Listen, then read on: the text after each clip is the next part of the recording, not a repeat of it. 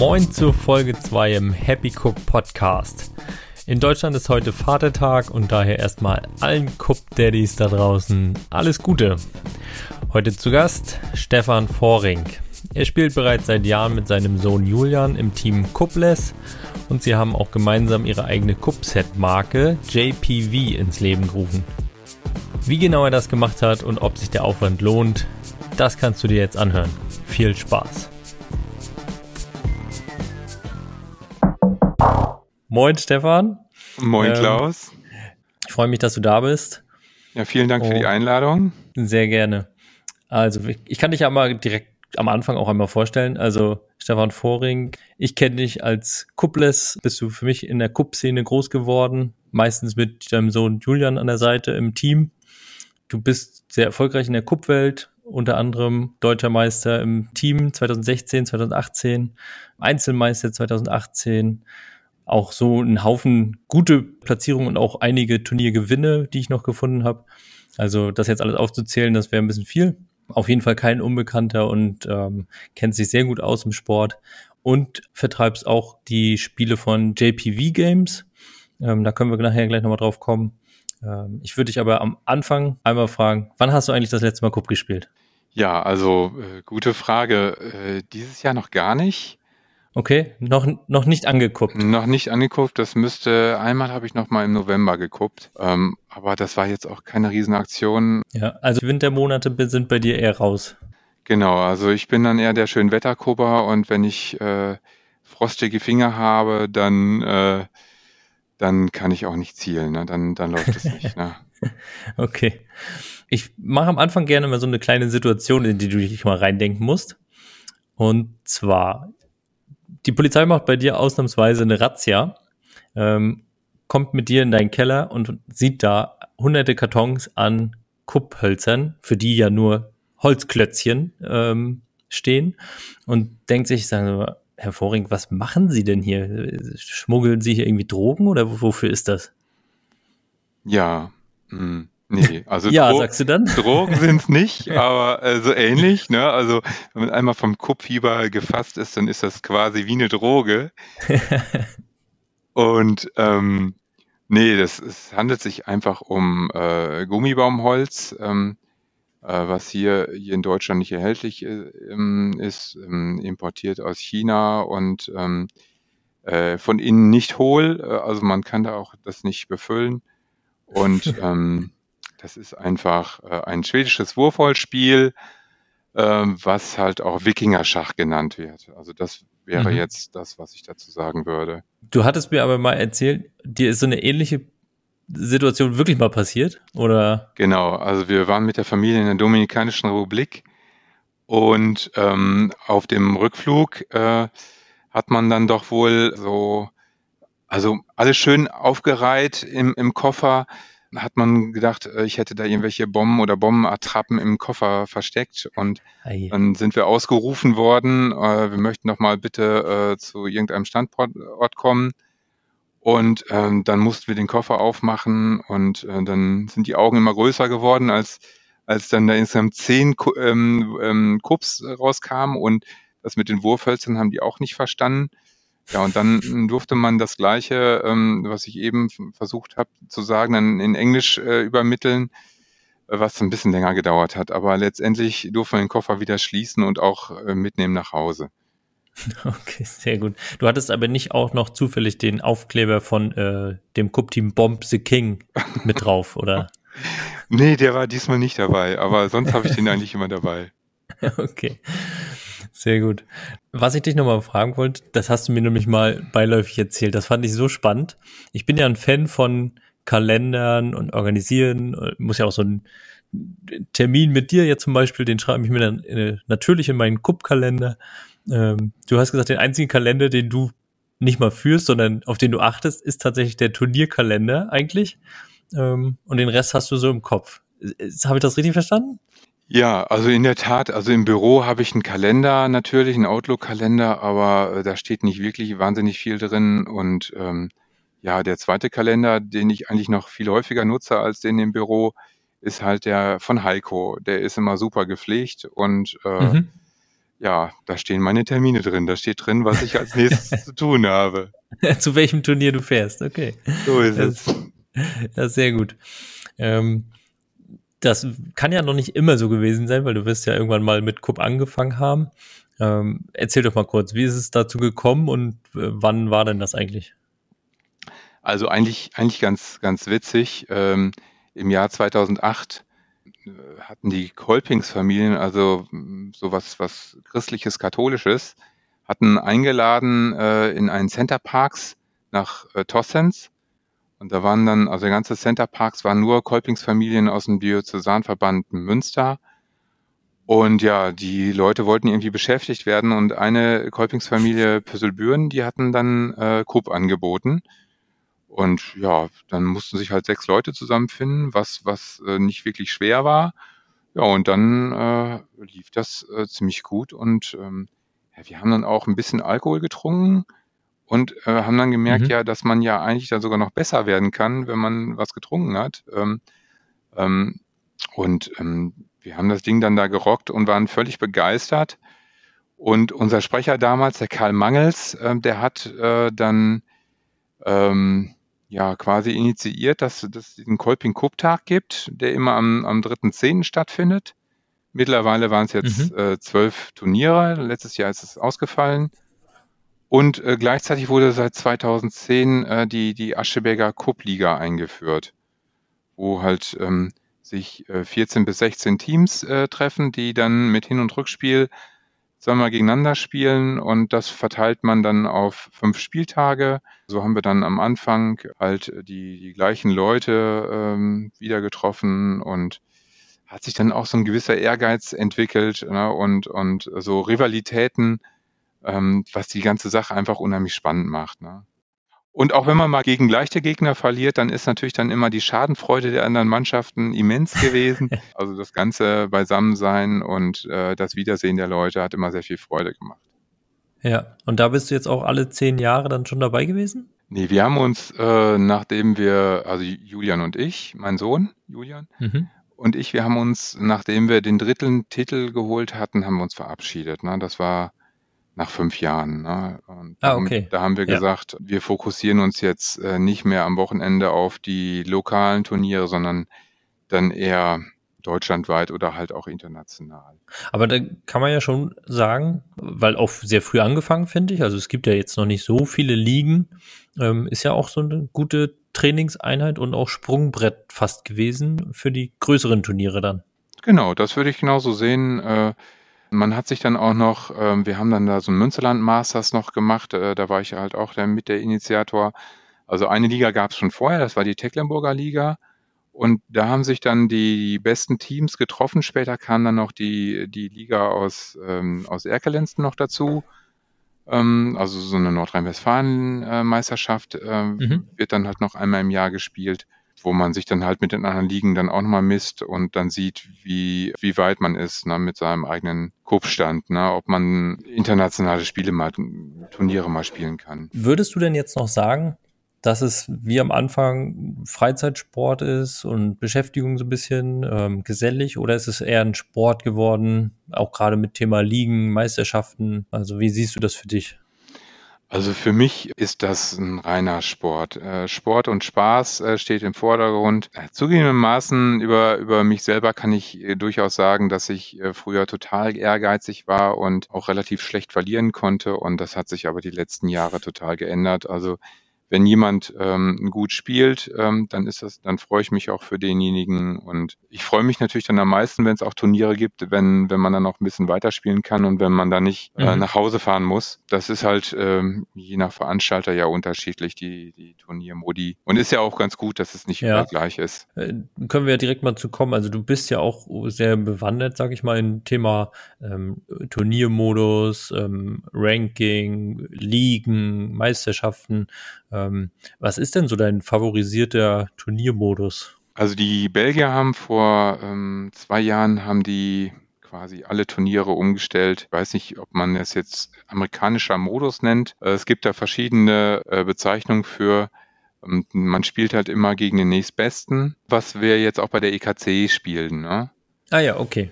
Ne? Das ist der, der Schoch-Modus, glaube ich, ne? Ja, genau, so, so nennen das einige auch, genau. Das macht halt total Sinn, weil man immer gegen gleich Gute spielt. Du hast halt, ähm, wenn du ein Spiel verlierst, äh, natürlich äh, dann nochmal eventuell einen etwas leichteren Gegner, aber spätestens mhm. ab der dritten Runde spielst du immer gegen gleich starke. Das heißt, mittelmäßig gute spielen gegen mittelmäßig gute und die richtig guten spielen gegen richtig gute und die äh, nicht so guten spielen halt auch gegen, so, so dass, dass jeder halt die Möglichkeit hat, auch Spiele zu gewinnen und dann keiner äh, total frustriert ist.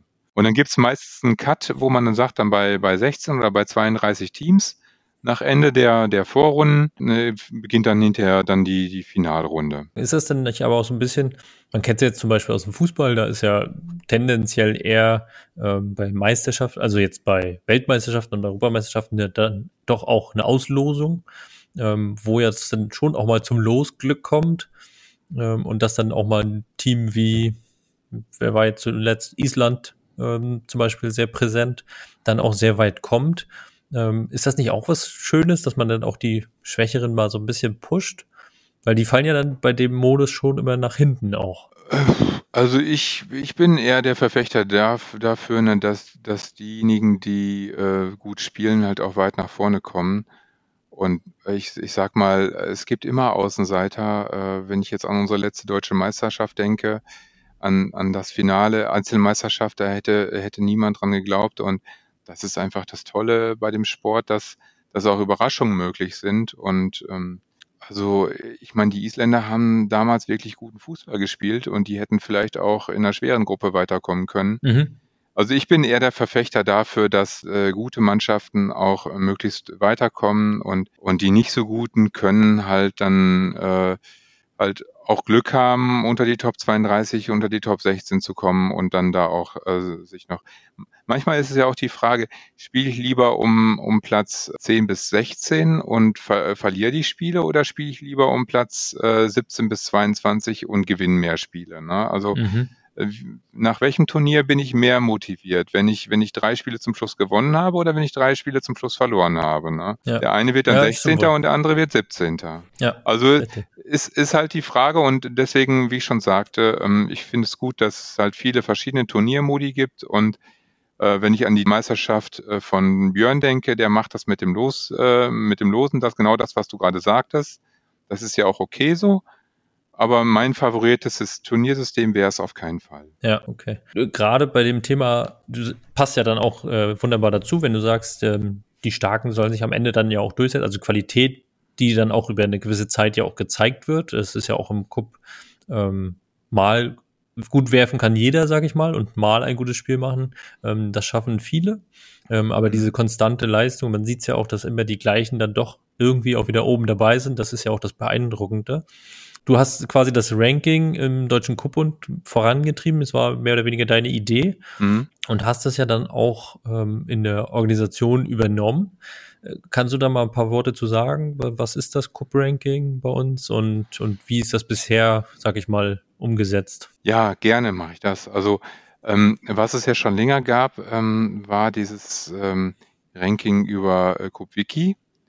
Na, mhm. ähm, äh, da kamst du halt weit nach vorne, wenn äh, du an vielen Turnieren teilgenommen hast. Ne? Also da äh, ging es jetzt nicht um äh, Ergebnisse.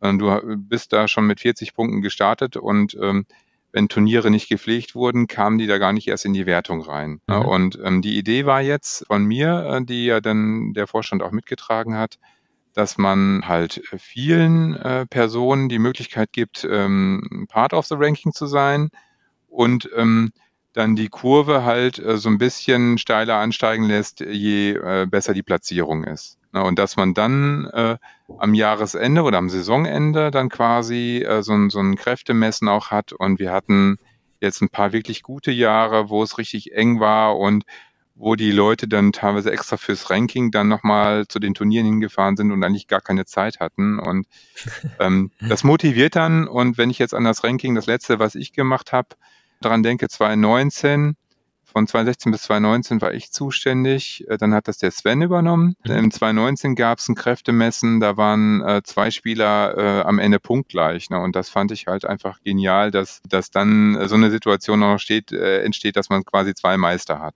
Also das muss ich auch sagen, also gerade so Ranking, ähm, befeuert natürlich auch einfach so ein bisschen den Ehrgeiz und, und man kann was verfolgen, wo steht man denn, ähm, auch so zwischen den Wochen, sag ich mal. Also man spielt halt am Wochenende, man trifft alle, das ist auch toll, das ist ein großartiges Erlebnis, so ein Cup-Turnier. Also wer das noch nicht gemacht hat, sollte das sofort nachholen, wenn das wieder erlaubt ist. Dann hat man aber mit so einem Ranking auch einfach die Chance, ja, das einfach so ein bisschen sich innerhalb der Wochen auch ein bisschen damit beschäftigen, mal gucken, wer steigt ein bisschen höher auf, wer ist ein bisschen herabgefallen. Ähm, das ist ja irgendwie auch spannend. Ne? Also nichts anderes passiert ja am Ende, auch in der Bundesliga und sonst was. Da werden Sendezeiten mitgefüllt und allem mit so einer Art Liga oder Ranking. Was würdest du denn sagen? Wo muss sich das hin entwickeln, damit Cup irgendwie auch langfristig erfolgreich wird und vielleicht nicht nur die absolute Nischensportart bleibt, sondern vielleicht auch so ein bisschen gesellschaftlich normal wird? Oh, das ist schwierig. Ne? Also ich habe jetzt die letzten Jahre öfter Urlaub an der Ostsee gemacht und äh, sehe halt äh, regelmäßig da an den Stränden oder in den Parks Leute Kupp spielen. Das sind aber alles Personen, die dann ihre eigenen Regeln haben und äh, mhm die dann auch nicht im Prinzip den Ehrgeiz entwickeln. Ja, das muss jeder für sich selber entscheiden, ob er die Zeit dafür opfern möchte, am mehreren Wochenenden im Jahr zu irgendwelchen Turnieren hinzufahren, um äh, die gleichen Leute zu sehen, um äh, halt, also wenn man immer verliert, dann macht es wahrscheinlich nicht so einen Spaß und ähm, es kommt halt, es ist halt auch eine Fleißsache, ne? Und äh, wer, wer fleißig ist, der der hat immer gute Chancen, auch was zu erreichen, wenn er. Du bist ja auch schon, ähm, weil du es jetzt auch sagst, äh, viel reisen und mal äh, Ostseeurlaub und siehst die Leute auch Cup spielen.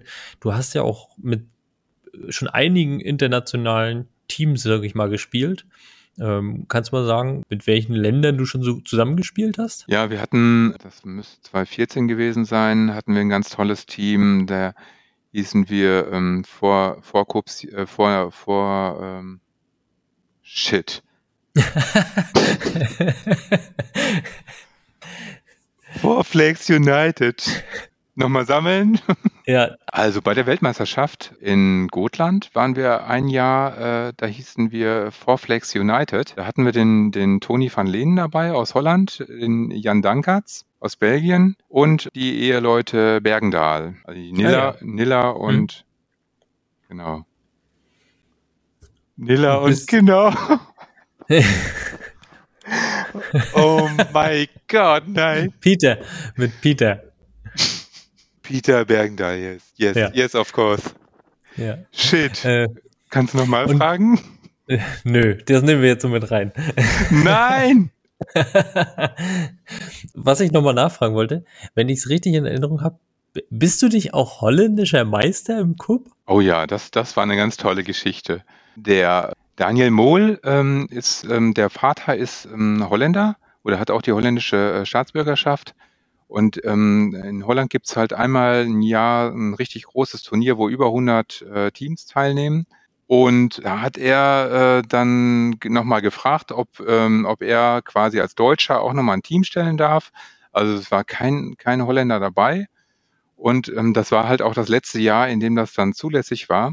Ja, dann waren wir mit, mit sechs Leuten nach Holland gefahren, ja, haben das Ding da auch gewonnen. Aber äh, das, das Tolle an dieser ganzen Geschichte war, dass in der Mittagspause die Holländer äh, da richtig abgefeiert haben, so wie man sich das äh, von der Elftal im Fußball äh, vorstellen kann, ist dann da so, ein, so eine Art Spielmannzug einge, eingelaufen und dann haben die, ja, dann haben die alle getanzt und sich gefeiert. Und ähm, also so eine Situation habe ich noch bei keinem Cup-Turnier gesehen dass dann nach Blasmusik äh, und äh, Taramtamtam da richtig, also das, das kennt man sonst eventuell vom Fußball, äh, wenn die holländische Nationalmannschaft spielt.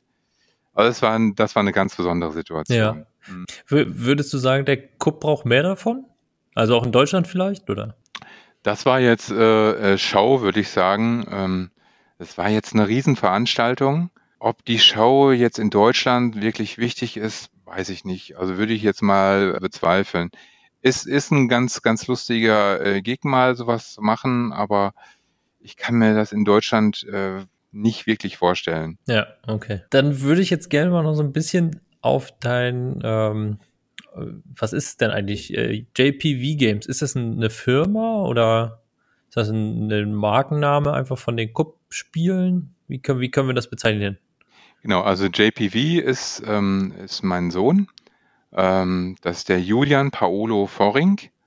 Ähm, ah, okay. Ich habe mich tatsächlich immer gefragt, wofür das P steht. Das wusste ich bisher nicht. Genau. Ähm. Ja, und ähm, ja, das war seine Idee und ähm, da er halt äh, Student ist im Bereich Informatik, hat er, ist er halt auch affin gegenüber äh, Programmierung, Homepage und ja, dann sind wir halt auf die Idee gekommen, weil ähm, es eigentlich so gut wie keine Anbieter von Gummibaumkopfspielen, hochwertigen Gummibaumkopfspielen gab und ähm, die Preise von Jahr zu Jahr ähm, teurer wurden. Ich hatte mir am Anfang mal 50 Kupfspiele von Kupfwinkel gekauft mhm. äh, die dann nach anderthalb Jahren verkauft waren und dann hat Kopfwinkel gesagt, ja, die sind jetzt teurer geworden, ne? der US-Dollar ist so gestiegen. Ne? Und dann ah, okay. habe ich die gefragt, nee, wieso der US-Dollar ist doch gefallen? Ne? Also eigentlich müssten die doch günstiger sein. Nee, nee, der ist gestiegen. Ne? Also wir müssen jetzt da 30 Prozent mehr haben. Ne? Und das war für mich im Prinzip äh, dann das Signal zu sagen,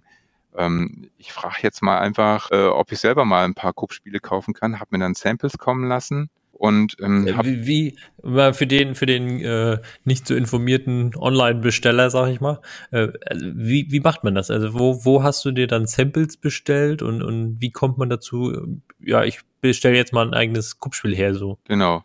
Also es ist ganz einfach. Äh, es gibt eine Plattform, die heißt Alibaba.com.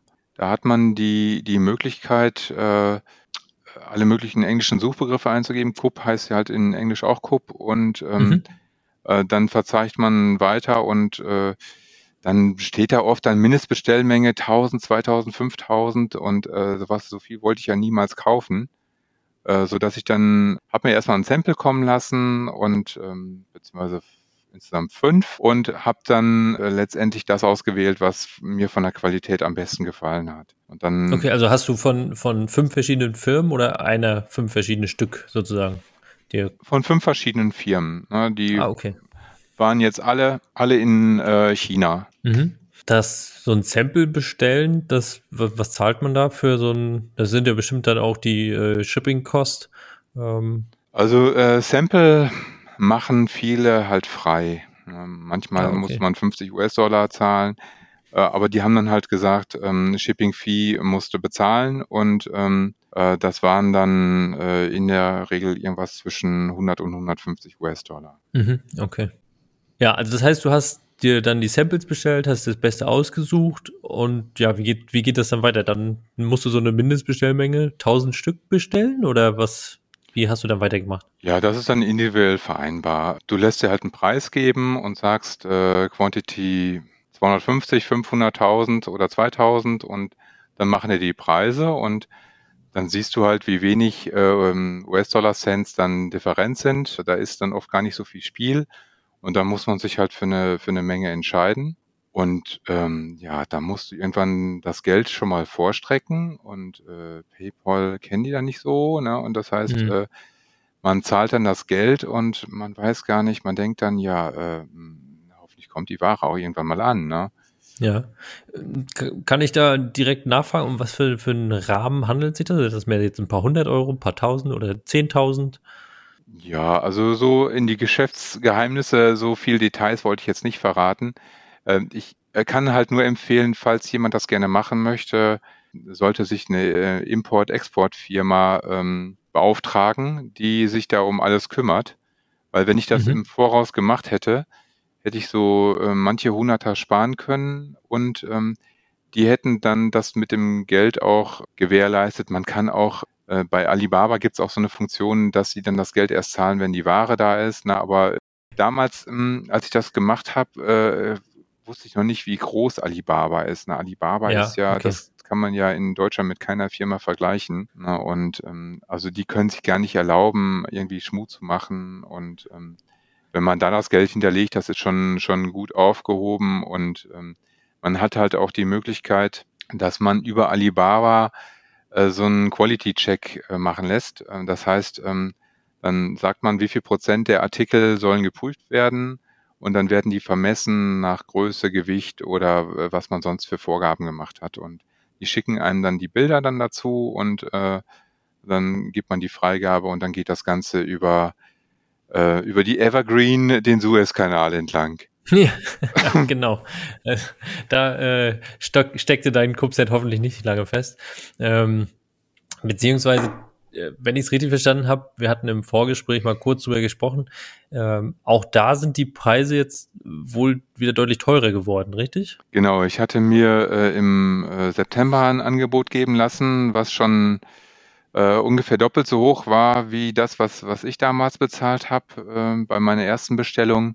Und jetzt sind die Preise angeblich nochmal dreimal so hoch, äh, sodass ähm, mhm einfach die Shipping-Fee äh, so dermaßen hoch ist, äh, dass ich eigentlich nicht mehr bereit bin, das zu zahlen. Also im Augenblick ja. äh, ist das Lager leer und äh, es sieht auch nicht danach aus, als äh, würden jetzt kurzfristig äh, Spiele nachkommen.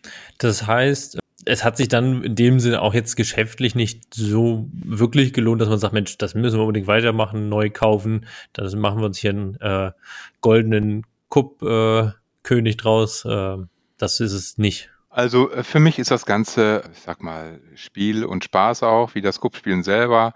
Ich habe einfach Freude daran, dass, dass mein Sohn da die, diese Homepage programmiert hat und äh, dass es alles mit Wareneingang und Warenausgang alles voll automatisiert läuft. Und ähm, unser Ehrgeiz war jetzt auch, dass wir äh, nicht normale Kuppspiele Spiele verkaufen, sondern dass die halt die äh, Kups und die Wurfhölzer gleiche Gewichte haben. Also ich sag mal jetzt eine Grammzahl beim Wurfholz ist es durchaus möglich, dass man ein Wurfholz 260 Gramm wiegt.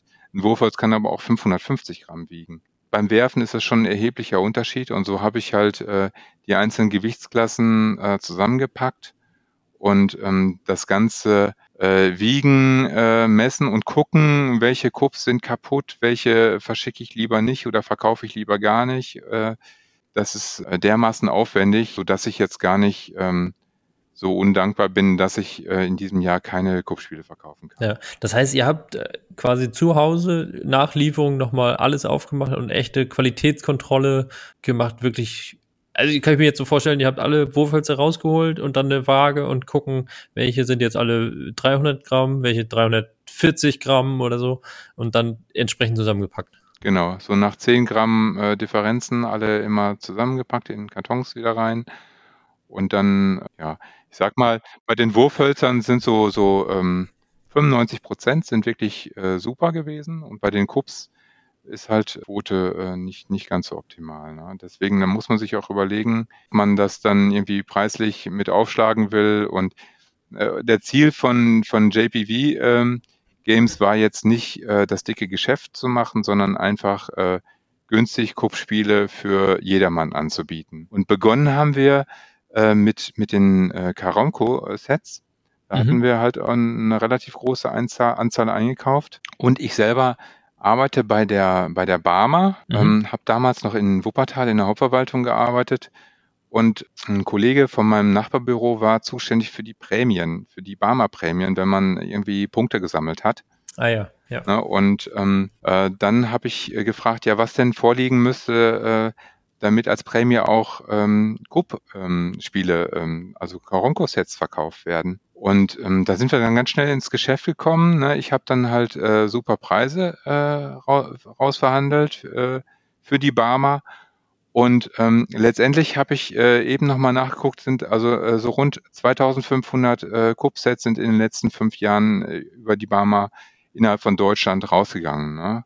War also für also, Leute, die äh, gesund gelebt haben oder genau, ähm, die einen Check-up gemacht haben, die äh, Krebsvorsorge gemacht haben, die im Sportverein ja. sind und das ist ja Wahnsinn. Ne, da kann kann man halt als als Barmer Versicherter Punkte sammeln und ähm, dann konnte man sich ähm, quasi was im Wert für 30 Euro raussuchen und ähm, ja, die Versandkosten, die kamen dann noch on top. Ne? Also ja, ja, aber das super, passt also ziemlich genau. Ne? Also hm. von daher ähm, äh, gibt es jetzt ganz viele Leute, die halt über die Barmer an den Stränden oder in den Parks mit, mit, mit Barmer Cup spielen, spielen von Karomko. Wurden die noch äh, in irgendeiner Weise gebrandet von, von Barmer dann? Oder sind sie einfach die Karomko-Sets, die man genau, so kennt? Genau, das sind die äh, Standard-Karomko-Sets. Aber ist ja trotzdem eine super tolle Sache. Also hatte ich noch gar nicht mitgekriegt. Jetzt habe ich meine Krankenkasse gerade neulich schon gewechselt. Ähm, aber das wäre ja fast noch ein Grund, nochmal zu gucken, wenn man das. Geht das äh, im jährlichen Checkup oder äh, muss man das, kriegt man das einmal? nee, also ähm, du kannst also jährlich die Punkte sammeln und du kannst jährlich eine Prämie bekommen. Ne? Ja, Wahnsinn. Gut, also wir wollen natürlich jetzt keine Schleichwerbung hier machen, aber das äh, finde ich eine ganz tolle Aktion. Also muss man echt mal sagen. Cool. Und mit äh, JPV Games, das heißt, jetzt gerade erstmal das Lager ist so ein bisschen leer. Wie, wie, hast du denn den Abverkauf gemacht? Also habt ihr das, äh, wie habt ihr das beworben, dass die Leute mitkriegen, okay, wir haben jetzt hier Cup-Sets, die auch ein bisschen anders sind, vielleicht als das normale, was ich bei Amazon kaufen kann? Ja, eigentlich haben wir äh, das, das gar nicht, gar nicht großartig beworben. Ne? Wir haben uns halt einfach äh, so ein Trainingsset äh, gekauft, äh, die, die Trikots und, und Trainingsjacken und sind dann auf die Turniere gefahren und ähm, dann sind die ähm, ja, Veranstalter teilweise auf uns zugekommen und äh, haben dann gefragt, wie es aussieht. Und ich sag mal, wir haben jetzt die, äh, die also mehrere belgische ähm, Veranstalter haben wir ausgerüstet. Also mhm. sämtliche, also fast alle belgischen Turniere werden jetzt mit JPV Cup Spielen äh, gespielt. Und ähm, ja, die haben, also ja, ich habe da genau die mittlere äh, Gewichtsklasse genommen, wo am meisten von da war. Und also wenn ich da mal irgendwo 60 Spiele verkauft habe, haben die alle das gleiche Gewicht. Ne? Sowohl die, ähm, die Wurfhölzer als auch die Krups. Ne? Ja, Wahnsinn. Was, was, was, was eine einmalige Sache ist. Das kann sonst halt niemand äh, leisten. Ne? Ja, man, also man kennt das ja tatsächlich bei den Cup-Turnieren. Man hat ja oftmals den Fall, äh, gerade wenn man jetzt im Dreier- oder Sechser-Team auch spielt, da, da schießt man sich ja schon fast auf ein Wurfholz nachher ein, weil man dann sagt, ich nehme immer das Schwere und du nimmst das Leichte, so in etwa. Genau so ähm, ist es. Mhm. Das ist ja ein ganz großer Fortschritt, wenn man das dann nicht mehr hätte. Aber ich kann mir vorstellen, wie schwierig das halt ist. Und allein dieser Aufwand, das dann alles nochmal zu sortieren, ähm, händisch jetzt auch, das ist ja schon wirklich ein echter Arbeitsschritt. Also da kann ich nachvollziehen, dass du da ganz froh bist, wenn du den Teil zumindest erstmal nicht mehr machen musst. Genau. Aber wärst du denn grundsätzlich da bereit, weiterzumachen oder, oder sagst du, ja, ach, ist mir eigentlich zu viel Aufwand? Ähm, ich habe da ziemlich gemischte Gefühle. Ne? Also einmal mag ich den Aufwand, weil es mir einfach Spaß macht. Mhm. Also ich bin letztes Jahr fast fast jeden Tag äh, zum Hermes äh, gefahren oder ähm, habe teilweise auch ein DPD da gehabt und, und habe fast jeden Tag, äh, jeden Arbeitstag äh, ein Spiel verkauft. Ne? Also ähm, von daher irgendwie vermisse ich das auch schon so ein bisschen, aber andererseits habe ich natürlich jetzt enorm viel mehr Freizeit. Könnte, könntest du dir vorstellen, ähm, wenn sich das irgendwie so ergibt und ich glaube, durch gerade auch durch Corona ähm, ist ja die Cup-Nachfrage fast noch mal ein bisschen gestiegen, ähm, zumindest so im, im allgemeinen Freizeitbereich. Jetzt Turniere sind gerade zwar nicht möglich, aber äh, ich glaube, im Haus und Hof und Garten ähm, wird ja schon recht viel gespielt. Ja. Würdest du das in Betracht ziehen, zu sagen, Mensch, ich mache mich damit vielleicht auch komplett hauptberuflich selbstständig und, und mache nur noch das? Oder ist das vermessen zu sagen, dass man damit äh, ausreichend Geld verdienen kann? Ja, das halte ich für, für vermessen. Also wenn man das mit den Gewichtsklassen weitermachen möchte, ähm, dann, das, dann müsste man da einen Preis nehmen, der jenseits von Gut und Böse ist. Den, mhm. den sind dann viele nicht mehr bereit zu zahlen. Es gibt ja auch äh, Spiele aus Birkenholz oder ähm, Kiefernholz, äh, die halt für einen viel kleineren Preis zu kriegen sind. Und jemand, der dreimal im Jahr spielt, äh, dem würde ich jetzt auch empfehlen, dann kauft er lieber ein Spiel für 30 Euro, bevor du da 60 Euro ausgibst. Ne? Ja, das stimmt wohl. Und ich habe auch ähm, in der Recherche mal so ein bisschen die äh, Amazon-Listen durchgeguckt. Also da sind ja so viele Spiele mittlerweile zu kriegen. Also vor ein paar Jahren, weiß ich, waren da noch gar nicht mal so viele.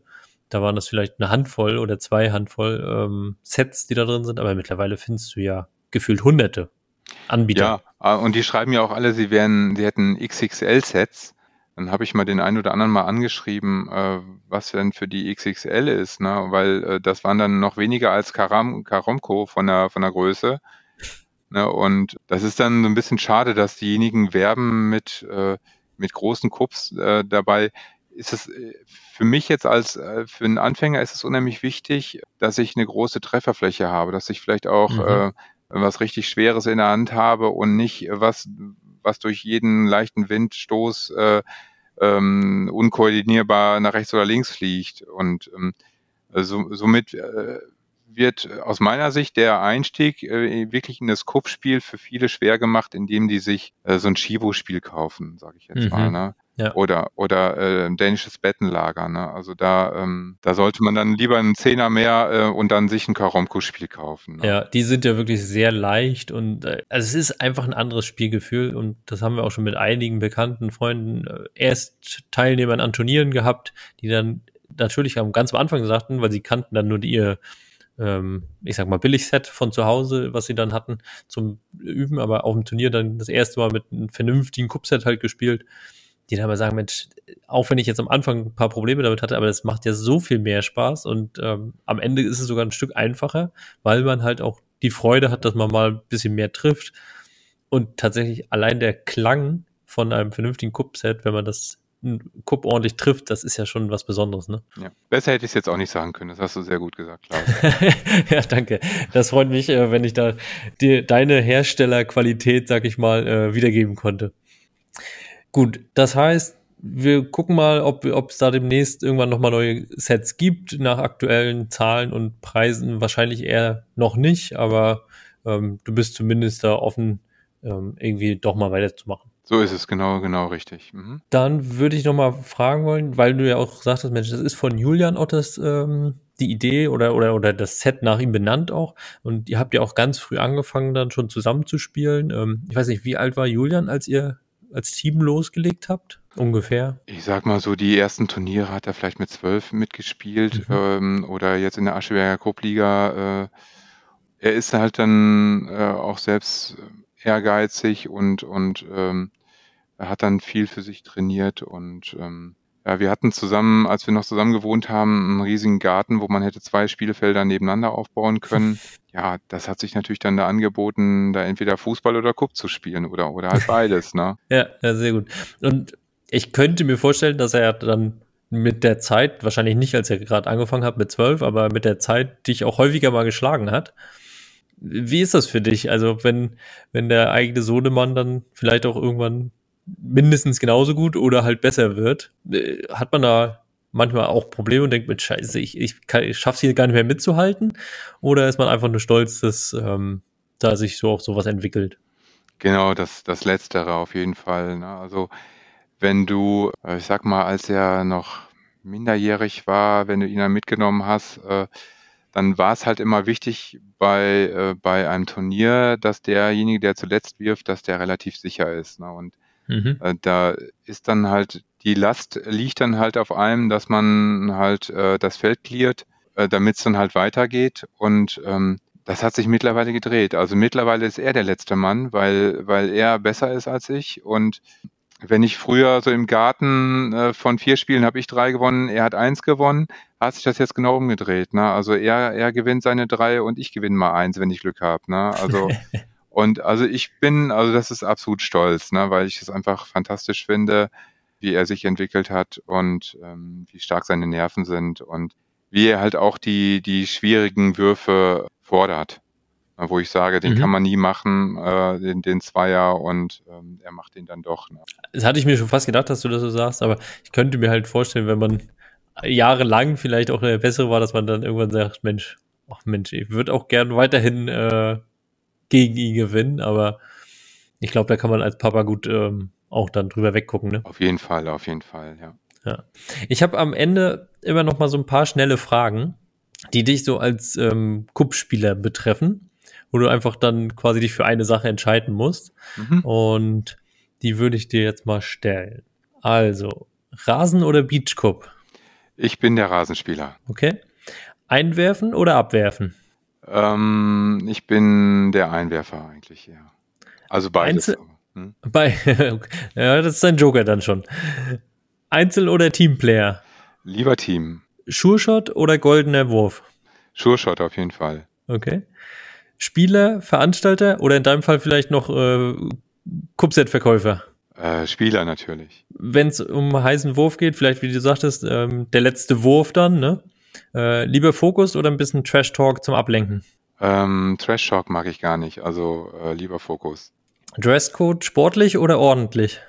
Sportlich auf jeden Fall. Und Barfuß oder Schuhe? Barfuß. Schwarze Füße.